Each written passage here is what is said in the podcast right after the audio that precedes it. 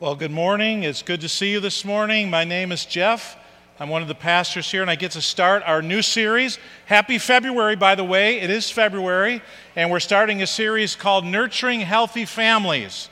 Nurturing Healthy Families. And this morning, we are going to start on the issue of marriage. But first, I realize that if we're going to talk about marriage, first we have to talk about marriage.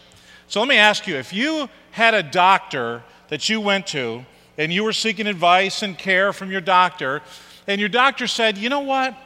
Just go ahead and eat whatever you want. I mean, if it tastes good and, and if everybody else is eating it, just, just go ahead and enjoy. Don't, don't worry about it. And exercise, only if other people are doing it and you could have fun, that would be fine. But, you know, don't worry about it. Don't, don't sweat it. Don't sweat it. And, and, you know, sleep, you know, get whatever you need and just on down the line. And, and everything that they told you was, it was kind of popular and it's like what everybody else was doing, but ultimately it didn't really help you. Or if you had a financial planner and you went to your financial planner and you said, Well, I'm doing this and this, and they're like, Oh, well, that's fine, but, but you really want that boat though, right? Man, you'd look good in that boat. Just, just go for that. I mean, YOLO, right? You only live once, and so just, just go ahead and do that. And, and ultimately, you got farther on down the road and you found out that you really weren't prepared and, and you, you don't have any money. In fact, all of your investments, they were really hot at the time you got them, but they've fizzled out and they've kind of, you don't really have anything. And, and your financial advisor always made you feel good. And he told you the, you know, the hot fad stuff to invest in, but it really didn't turn out to be much of anything. So you wouldn't want that kind of a financial advisor. So I'm not a financial advisor, I'm not a doctor. You're blessed.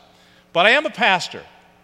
So it is today, more than ever in the history of our nation, today is a time when pastors are under the gun to just stand up and tell people what they want to hear.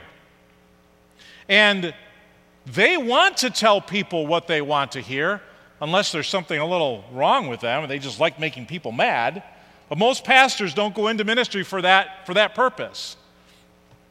So we're talking about the family, we're talking about marriage, and that invariably gets into sexuality, uh, it gets into gender stuff, it gets into a lot of the stuff that in our country we're having all these new realizations and new revelations about stuff, and, and a lot of it is good but not all of it, right? And I hate when you either when you have to either take it all or none or throw the baby out with the bathwater. I don't like either option. I don't like either option. I like the both and option. I don't like the either or option because usually either or just never works out. So I want to show you a, a, a thing on the screen here. It's a chart and this chart shows, now you can't read it, but I can read it because I put it up there and I know what it says. On the left, you've got the yellow. It says two parents in first marriage. These are households with kids under 18. Okay, that's all these are. Homes with kids under 18. Two parents in their first marriage. 1960 is the left, 1980 is the middle stack, and 2014 is the stack on the right. And you could see how two parents in first marriage with kids under 18, 73%, 61%, 46%. That's going in a direction, okay? And on the other side, on the bottom, it's uh, two parents in remarriage, is in the blue.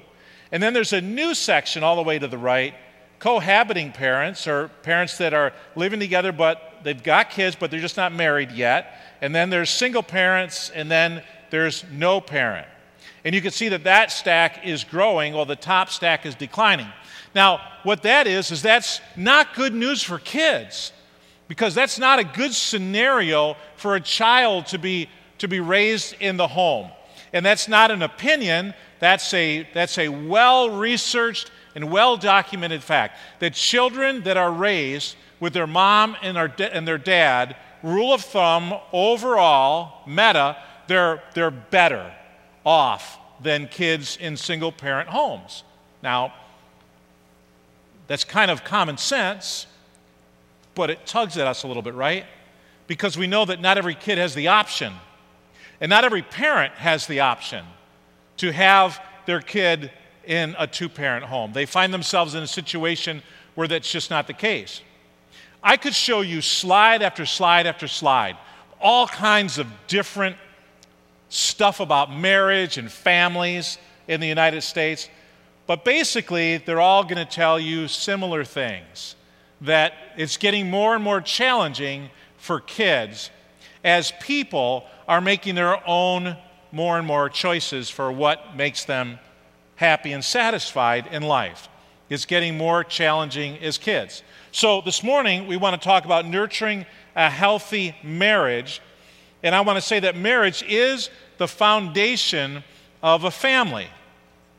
So, here's what I'm very concerned with, though is that as I talk about it, or as you would talk about it, or as you would live out truth to others, is that it, comes across as judgmental, harsh, and mean, demeaning, insulting, and humiliating to those we talk to.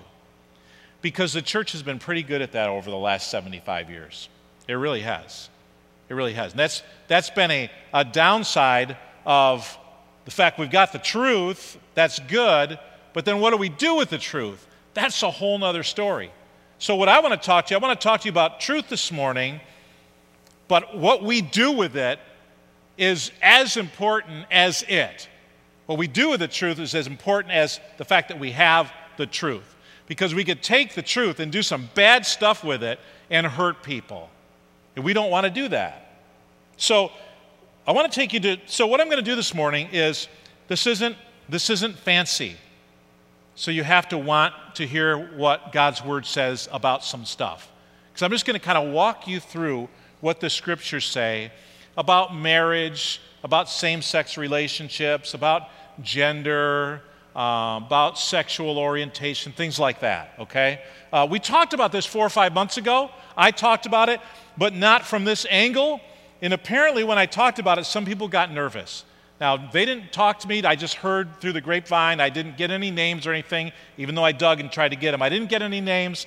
Um, but this, this is a little sensitive for us, right? Whenever we talk about these kinds of things, it's sensitive. So this morning, I'm going to talk about it, right? Because next week, we're going to talk about marriage. But we can't talk about marriage until we talk about marriage, because marriage is a big thing in our culture and in our society. But there's two passages that give us a hint that sometimes the crowd doesn't have it all right. In Matthew 23, Jesus just gets done excoriating and lambasting the religious leaders in the temple of that day in Jerusalem. And he says at the end of that chapter, Jerusalem, Jerusalem, you who kill the prophets and stone those sent to you, how often I have longed to gather your children together as a hen gathers her chicks under her wings, and you were not willing. I wanted to love you, but you weren't willing. Look, your house, it's left you desolate. All the blessings that God wanted to give, the people turned away. And in, in Jesus' day, it was to the point where the religious leaders, in fact, Jesus said to them, You guys are doing such a terrible job that you tie up these big burdens and you place them on people's backs. And you don't even lift a, a little finger to help them with those burdens and you make them twice a child, twice as much a child of hell as you are. Jesus told the religious leaders that because they weren't giving the people the truth. And then in Isaiah, some six, seven hundred years before that, God was speaking through Isaiah when he said to the people, Woe to those who call evil good and good evil, who put darkness for light and light for darkness who put bitter for sweet and sweet for bitter. Woe to those who are wise in their own eyes and clever in their own sight. So, unfortunately, we're living in that kind of a society today. We're in a society where we've grown with such knowledge and such information and such uh, illumination that we're, we're too smart for our own good at this point.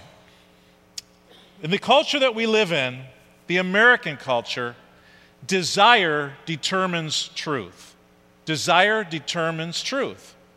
Why? Because the priority values are freedom and liberty. Those are the values of our culture freedom and liberty. And taken to the nth degree, those values will produce a people that just do whatever they want to do because they've got the freedom to do it. And it's my inalienable right as a citizen to do whatever I want to do, with some exceptions, but we just keep pushing those boundaries. Some examples are speech. You know, we can say anything in our country, no matter how lofty and principled and erudite it is, and no matter how dumb it is. We've got the freedom to say it, right? And that's good, and sometimes it's bad depending on how we use it. And then sexuality. We've got freedom of sexuality. We can, we can choose any sexual orientation, we can engage in any kind of sexual activity because we've got the freedom to do it. And we can't criticize one another about it because that would be oppressive and that would be hate speech, right? Now, there's some good to that. Let's admit it, there's some good to that. And there's some real bad to that, too. It's good not to hate other people, it's good not to do hate speech. But when you put some of this under that column, that's not good. So, another example of freedom and liberty with marriage. With marriage, anybody can marry anybody else. There's no parameters, there's no guidelines. And, and it goes on and on. Gender, we can choose our gender. Guns, because we've got the freedom uh, to keep and bear arms. We just think that there's absolutely no limitations on any of that. Alcohol, there's no limitations. We can do what we want to do. Now, of course, you've got the, I don't know what they call it, DUI, DWI, O something I. They're always changing those acronyms. We've got some of those laws, and those are good. But they curtail our freedom too, some will argue. Media, out of control, whatever, whatever. So, truth is determined in our culture by each individual. What's true for me? Don't criticize what's true for me in our culture. And again, I want to acknowledge there's some good to that. There's some good to have an individual liberty and freedom. But it's not good when truth and reality are just relative. This is whatever I decide it's going to be. Whatever I decide my truth is going to be for me is okay. And we've got a couple generations sitting in the room. We've got a younger generation, we've got a middle sized generation. Me, middle sized. That too, medium age. And we've got older generation, right? Depending on the world you grew up in, that's your worldview. So, you old people, you think that marriage is just between a man and a woman. Man, Get with the 2020s, baby. Right? But for younger people, it's just the world they're growing up in. And I'm concerned that if we don't talk about it at church, they'll just hear about it everywhere else. So why don't we talk about it? So, with your permission, and even without it, I'm up here, I might as well start. We'll talk about it this morning. God's reality and God's culture is different, though, because in God's reality, adherence to truth always increases our quality of life. And conversely, denial of reality actually decreases our quality of life. That's true. So, yes, in this country, we're free to do whatever we want to do, and we're free to experience the consequences too. And in God's reality, truth and reality are objective. You can actually, this is what it is. And also, guidelines make freedom possible. Well, a lack of boundaries destroys freedom. For, for example, I have the freedom to fill my car up with gas several times and drive to either coast, the northern border or the southern border or the Gulf. I can drive wherever I want to drive. I mean, I got to pay for the gas. They didn't tell me that. And then my car should be registered, and there needs to be a sticker on it somewhere. And it, it also, when I drive it, I need to drive on the right hand side of the road, which is dumb. I should be able to drive on whatever side is the smoothest side. You avoid the rumble strips and the potholes, right? And some roads you even got to pay money to drive on. And there's rules and regulations about speed and passing people and gesturing and things like that. So the guidelines, though, give me great freedom because with the guidelines, I'm probably going to make it to either coast. Without the guidelines, it's a roll of the dice. I, I may not make it if, no, if nobody has any rules on how to drive, but why do we think that in life we shouldn't have guidelines. That somehow we accept them in certain parts of our lives, but in other parts of our lives, we have this newfound freedom and we just think that it should all just be fine. It's just what's in my heart to do. It's no more true there than it is the principles of economics, the principles of health and well being. There's also principles for families. And God's reality for the family is what we want to talk about over the next four weeks. And I want to talk this morning about to nurture a healthy family, we must follow God's guidelines. Now, that is old and fuddy duddy, right? I mean, the word fuddy duddy is fuddy duddy. Half of you don't even know what it means. It's just like, okay, boomer. I mean, it's just like so old, so 1900s. But we have to talk about it. So let's start, let's start with marriage, because next week we're going to talk about marriage, but this week then we got to talk about marriage before we talk about marriage. So what I'm going to do is just take you through, like I said, it's not fancy. I'm going to take you through some scriptures, and I want you to see what God's word has to say. So let's start at the beginning in Genesis 1. Now we're not going to look at every book in the Bible. By the way, I'm going to take a, um, I'm going to take an administrative timeout. Hey, Paul, it is really, really hot. Hallelujah. I mean, we're going to heaven, but down here it's like, thanks, Paul. How to embarrass Paul. Okay, we're back from our administrative timeout. Genesis chapter 1. Then God said, Let us make mankind in our image. In, you watch, it's going to be freezing. In our likeness so that they may rule over the fish in the sea and the birds in the sky, over the livestock and all the wild animals, and over all the creatures that move along the ground. God made us in His image. That's a good thing because He's a good God. And He made us to be like Him. That's a good thing. And He knows what He's like. And so He gives us guidelines to be like him and how we should be like for our best because he loves us. That's a foundational presupposition of understanding the Bible is that God's in it for our good. And so God created mankind in his own image. He did that. And in the image of God, he created the male and female, he created them. God created genders. He created male and then he created female, and he did it so that it could continue. You know, there's actually parents right now whose kids are yet to be born, they're, they're expecting a child, and their plan is to, when the baby's born, announce the birth of their baby, but not the gender. Remember, us older people remember when it used to be that some people thought their kids should determine whether or not they were going to go to church. Kids should decide whether or not they're going to believe in God and whether or not they're going to worship and where they go to church. Well, okay, that's one way of doing it. But you know what? Let's back up. Now, now it's even gender. Our kids going to decide what gender they are. They're going to decide. Not their birth isn't going to decide that. They can be whatever gender they want to be. It's called, well, there's a lot of different phrases. One of them is gender equality. Um, they can be whatever they want to be. We have the freedom to be a boy or a girl.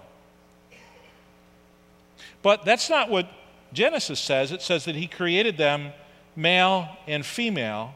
There's a, oh man, there's so much scripture that talks about how God designs us and makes us and creates us. And we're made in God's image, and it's a wonderful, beautiful thing. Then Genesis 2, the Lord God said, It's not good for the man to be alone. The only thing that wasn't good in all of God's creation was that the guy was by himself. He said, I will make, make a helper suitable for him. Now, I looked in a lot of different translations because I think helper is a little demeaning in our society. If we're going to call the one that he made for the man a helper, but I found out in doing a little study and research, which is always good, that helper was actually a really good phrase and a really good word as well, and it's actually used of God. I will make a helper suitable for him. So think an indispensable partner. God is our helper, the one that we cannot do, we can't do without God. We need God. One scholar said it this way the term helper does not diminish the person who holds that role. If anything, the divine nuance of the term helper in the person of God in the Pentateuch gives special dignity. So the Lord God caused the man to fall into a deep sleep, and while he was sleeping, he took one of the man's ribs. Then he closed up the place with flesh. And then the Lord God made a woman from the rib he had taken out of the man, and he brought her to the man. And the man said, This is now bone of my bones and flesh of my flesh. She shall be called woman, for she was taken out of man. That's why, oh, that's why a man leaves his father and mother and is united to his wife, and they become one flesh. Adam and his wife were both naked, and they felt no shame. One flesh here means both unity and equality.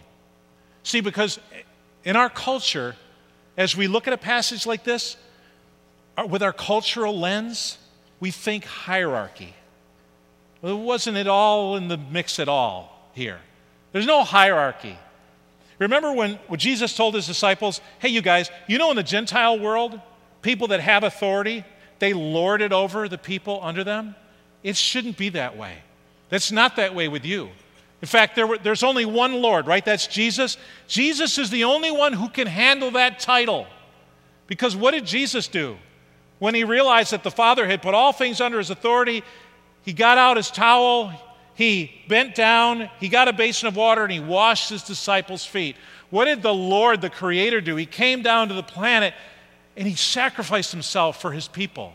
He died on the cross to set us free. That's what authority is. And so when you go back to Genesis chapter 2, it says that he was united to his wife and they became one flesh. That's equality, that's partnership, that's oneness. That was God's design. And it works with a man and a woman. And that's God's call. Like we want to say it's our call because we're in this culture of freedom and, and you know, liberty, but it's really God's call because God designed the game. He even created the cover art for it, right? I mean, God created all the pieces in the game and the board, and He wrote all the rules, and, and we're in the game of life and there's only blue and pink that go in that little car, right? So, Jesus later on in Matthew 19, we could say, well, that's Genesis. That's way back in the Old Testament. But Jesus was asked by some Pharisees, is it lawful for a man to divorce his wife for any and every reason? They were trying to test him and trick him, and he wasn't going to get involved in their stuff. So he answered like this He says, Haven't you read that at the beginning, and he goes to the beginning, the Creator, and he says, made them male and female. Well, they weren't talking about gender, they were just talking about husbands and wives. But he even, he even talks about gender. In the beginning, God made them male and female on purpose. And he said, for this reason, this is why there's a purpose for it. This is why a man will leave his father and mother and be united to his wife, and the two will become one flesh. And then Jesus gives a commentary on that. Jesus goes on to say, So they are no longer two, but one flesh. Therefore, what God has joined together, let no one separate. The picture here of a husband and wife is the picture of Jesus and the church. And we're going to look at that in a second. Paul goes on to talk about that. But Jesus himself goes back and he says, Hey, whoa, whoa, time out. This is, this is the Father who did this, and he made us male and female. And he made us to be one flesh, and nobody is to say, don't, don't talk about divorce. And then they went on and asked more questions about divorce in the context. But he answered them. He answered them. And then Paul, later on in Romans chapter 1, oh, this is a hard one. Paul says, in, in talking about the people who had turned away from God, although they claimed to be wise, they became fools. And they exchanged, they traded the glory of the immortal God. What glory that is for, for just images. You know, there's something about FaceTime that's really nice, and there's something about it that's just two dimensional, right? That's, this is the kind of the picture here. Do you want to be with somebody, to give them a hug and to touch them and to, to love being with them and spend time with them? Or do you just want to look at them on FaceTime? I don't know how big the screen is. You can't, you can't get through the glass veneer. And, and, and he says they exchange the, the in person for FaceTime. Images made to look like a mortal human being and birds and animals and reptiles. They exchanged or they, they traded the truth about God for a lie. That is so descriptive of what our culture is doing today. They're trading truth from God for a lie. And it's disastrous because a lie is never going to bless your life. It's never going to bless my life. A lie isn't. No matter how nice it is and how kind it's supposed to be, it just isn't because it's not our call, it's God's call. And, and they worshiped and served created things rather than the Creator because that, that, that pole, that, that altar, that idol, it's not really divine. There's no power in it, it can't do anything. In marriage, and sexuality, and gender, those are holy, wonderful things that God created. When we mess them all up, it doesn't work. We think we're happy, but it just it does it's not very helpful. And then it goes on to say in that chapter, because of this, God gave them over to shameful lusts. God just kind of like, okay, I mean, I want to, I want you to follow me, but if you won't, it's up to you. Even their women exchanged natural sexual relations for unnatural ones. In the same way, the men also abandoned natural relations with women and were inflamed with lust for one another. Men committed shameful acts with other men.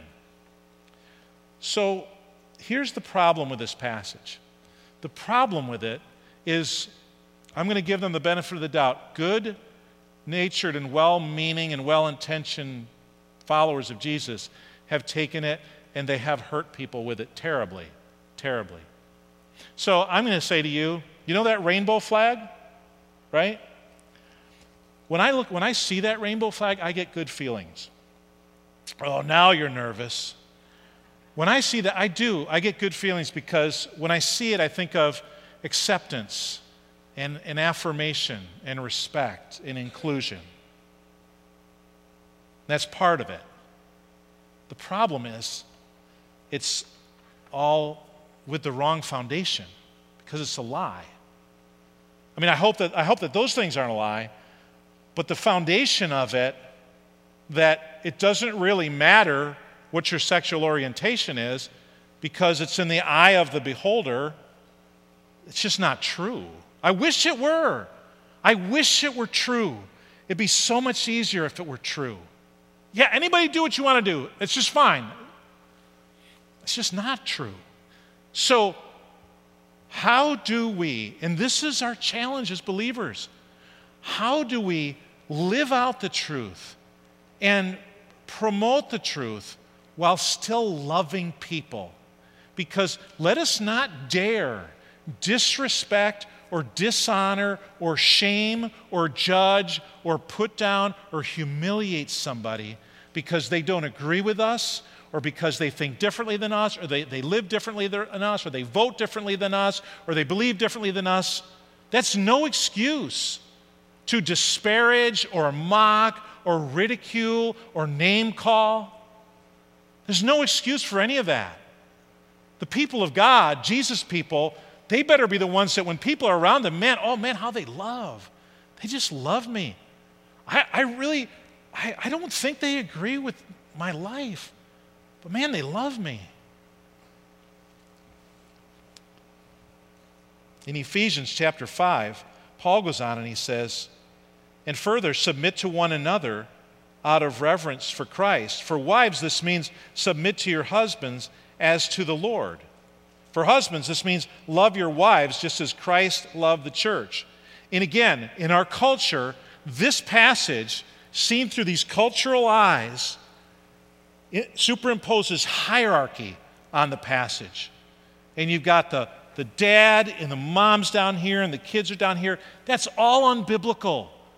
It's unbiblical. There's order in God's creative uh, artistry for a family and for a couple. There's order, but it has nothing to do with hierarchy. It starts out, submit to one another out of reverence for Christ. And actually, in verse 22, the word submit doesn't even appear in the original Greek language. What it actually reads is submit to one another out of reverence for, for, for Christ. Wives, to your own husbands, as to the Lord. Husbands, love your wives just as Christ loved the church. So there's this mutuality, there's this respect, there's this honoring of one another. And it's a beautiful thing. There is no hierarchy. But then we get into 1 Corinthians chapter 7. So again, there's this husband and wife thing. It's very clear, it's very specific, it's very meaningful and picture and, and portrays and pictures Jesus Christ and his church, the bridegroom and the bride. And in 1 Corinthians 7, Paul is talking about human sexuality and sexual activity. And by the way, you, we understand that God loves sex, right? God loves sex. Young people need to hear that. God loves sex and He, he designed it, He created it. Can you imagine the, the Trinitarian conversation in heaven that followed the realization that it is not good for a man to be alone? Hmm. You ever think about that? So you got Adam, and he's all by himself. And there's no suitable helper found for him on the planet. None of the animals are going to do. And he needs help. And so the Trinity has to decide what they're going to do about it. And they come up with a woman, right? And for the woman, he's already, he's already come up with Adam. And can you imagine the Holy Spirit saying to Jesus, hey, you know what? Adam needs help here. Let's do this. And Jesus, went, whoa, well, if you're going to do that, then let's do this. This will be really good. And the Father is like, you guys, if you're going to do that, then let's do this. This will be awesome. They will love this. Okay, let's do that too. And they're excited because God created and loves to see his people involved in sexual activity in that holy, sacred bond of matrimony, of, of, of commitment to one another. That's how God created us. It's a beautiful and wonderful thing. And yet, predictably, we mar it. It gets messed up. But since there is sexual immorality, and it is occurring, Paul wrote in 1 Corinthians 7, each man should have sexual relations with who? With his own wife. So each man should have sexual relations, and each woman should have sexual relations, but with her own husband. And the husband should fulfill his marital duty to his wife, and likewise the wife to her husband. And get this the wife doesn't have authority over her own body, but yields it to her husband. And in the same way, the husband, he doesn't have authority. You want to talk about hierarchy and authority? In the marriage relationship, you don't have authority over your own body, but your spouse has authority, but yields it to his wife. This is how God designed it. This was God's intention. So God created us male and female God wants us to be involved in heterosexual sexual relationships, and God wants us to be married to a person of the opposite sex. We just looked at just a little scratching of the surface of what the scriptures say about it. Because in, in, reality, there's not just like three or four or six main passages that approve or condemn this or that. There's the whole scope of the scriptures. There's the whole arc and story and narrative of God to humankind. And it's, it's so clear. So in, in Canada, our Alliance brothers and sisters in Canada, they ordain women, okay? They ordain women. Many of the Alliance uh, uh, groups around the world, because each country has their own Alliance uh, uh leadership, many of them ordain women. In fact, when our American uh, international workers, our American missionaries, our Alliance missionaries go overseas, they go over, and the husband and wife are both international workers. And they're both seen as missionaries and pastors in most of the societies we go to. But it's in America that there's more of a gender gap when it comes to serving, okay? That just is. Whether you agree with it or not, or I agree with it or not, it just is. But there's space in understanding the scriptures for that interpretation. There's absolute biblical space to understand that. But however, on the other hand, uh, when it comes to sexuality and gender and marriage, it's, it's just pretty clear. And honestly, I, I've been teaching this for 33 years now, and for the last 10 years, I, I've been looking because honestly, if I could just marry anybody, it would make it a lot easier. A lot easier. And I looked, I said, God, if love really is love and gender doesn't matter, I want to know that because I don't want to lead people down the wrong path and create pain in people's lives. But the truth is, it's just not in there. And you could take a half dozen passages and you can kind of distort the interpretation of them and maybe come up with this left handed version of the truth. It just really isn't there.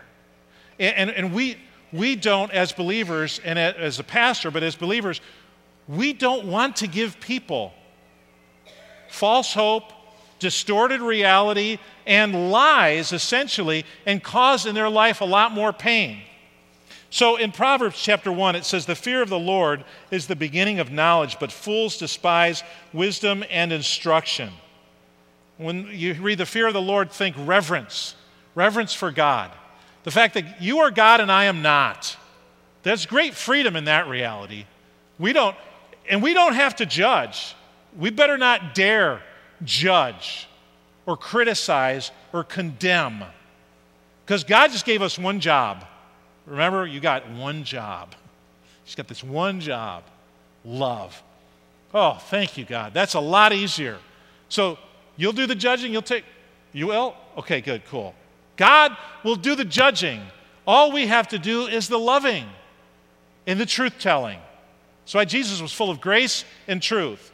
Because John 3, the Bible says, For God so loved the world that he gave his one and only Son, that whoever would believe in him would not perish, but have everlasting life.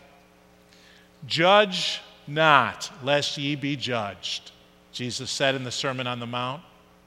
So here's the challenge How do we live out the truth without condemning? Because you know what?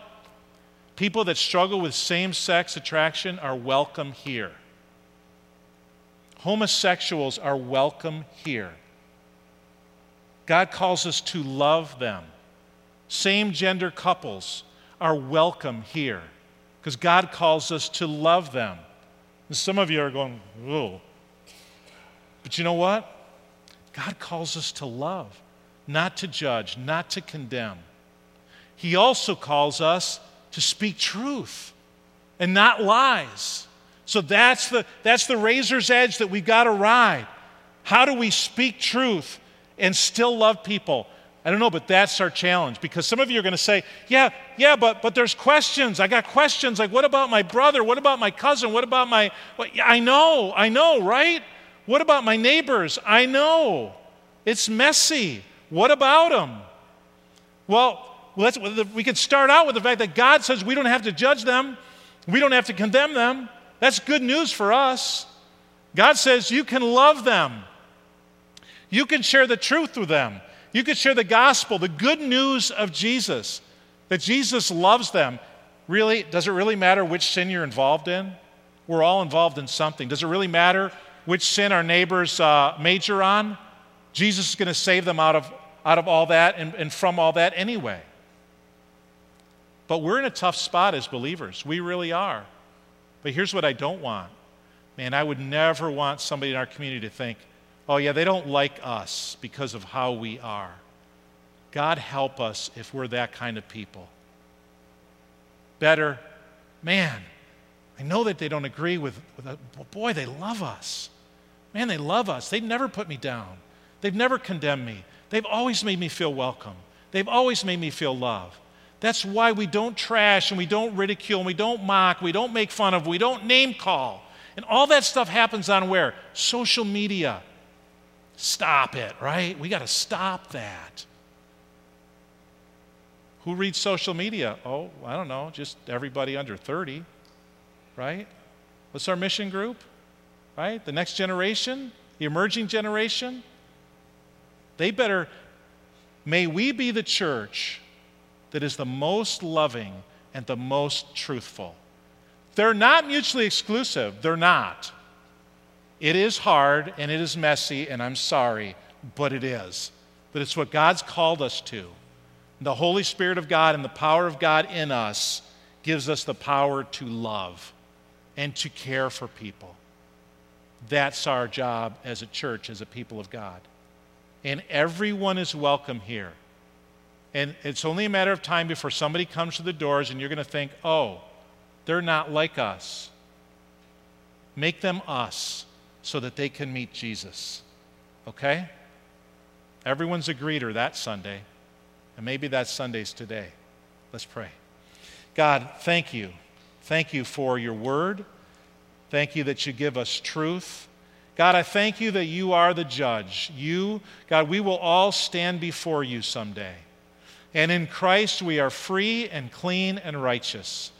And without him, you are our judge, and we take whatever you're going to dish out. But God, I thank you that you're the judge and we're not. Lord, I pray for all of us as a church, as followers of Jesus.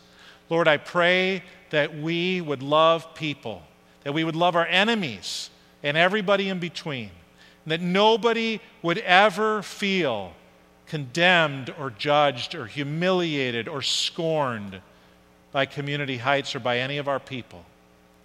But God, that, that we would be the first to love and the first to receive and the first to show grace. Help us to do that, Lord Jesus. In your name we pray. Amen.